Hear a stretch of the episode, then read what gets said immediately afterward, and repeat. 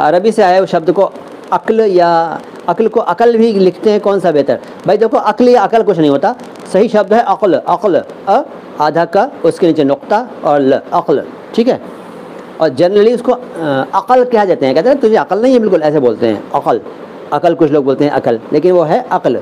अरबाज कहते हैं, उर्दू में स्कूल को लिखने से पहले अलिफ क्यों इस्तेमाल होता है? भैया, इसकी वजह यह है अरबाज कि उर्दू में कोई भी शब्द आधे अक्षर से शुरू नहीं होता है।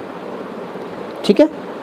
आधे अक्षर से कोई भी शब्द शुरू नहीं होता है उर्दू में। इसलिए स्कूल को स्कूल कर दिया। तो अंग्रेज़ी के जितने भी ऐसे शब्द हैं जो आधा अक्षर से शुरू होते हैं, स्टाइल, स्कूल, स्मॉल, स्लो, हैं, स्लीप, ये सब जब आप उर्दू में लिखेंगे तो या तो अलिफ लगाएँगे या फिर ऑटोमेटिकली पहले अक्षर पर ज़बर लग जाएगा।